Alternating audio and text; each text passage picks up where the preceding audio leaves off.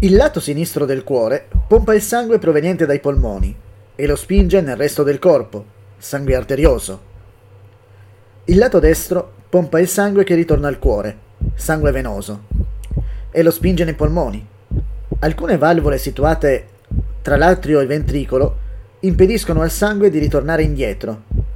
Nell'adulto il cuore batte 70-90 volte al minuto. Ricorda che il sangue circola in tutto il corpo sempre nello stesso senso.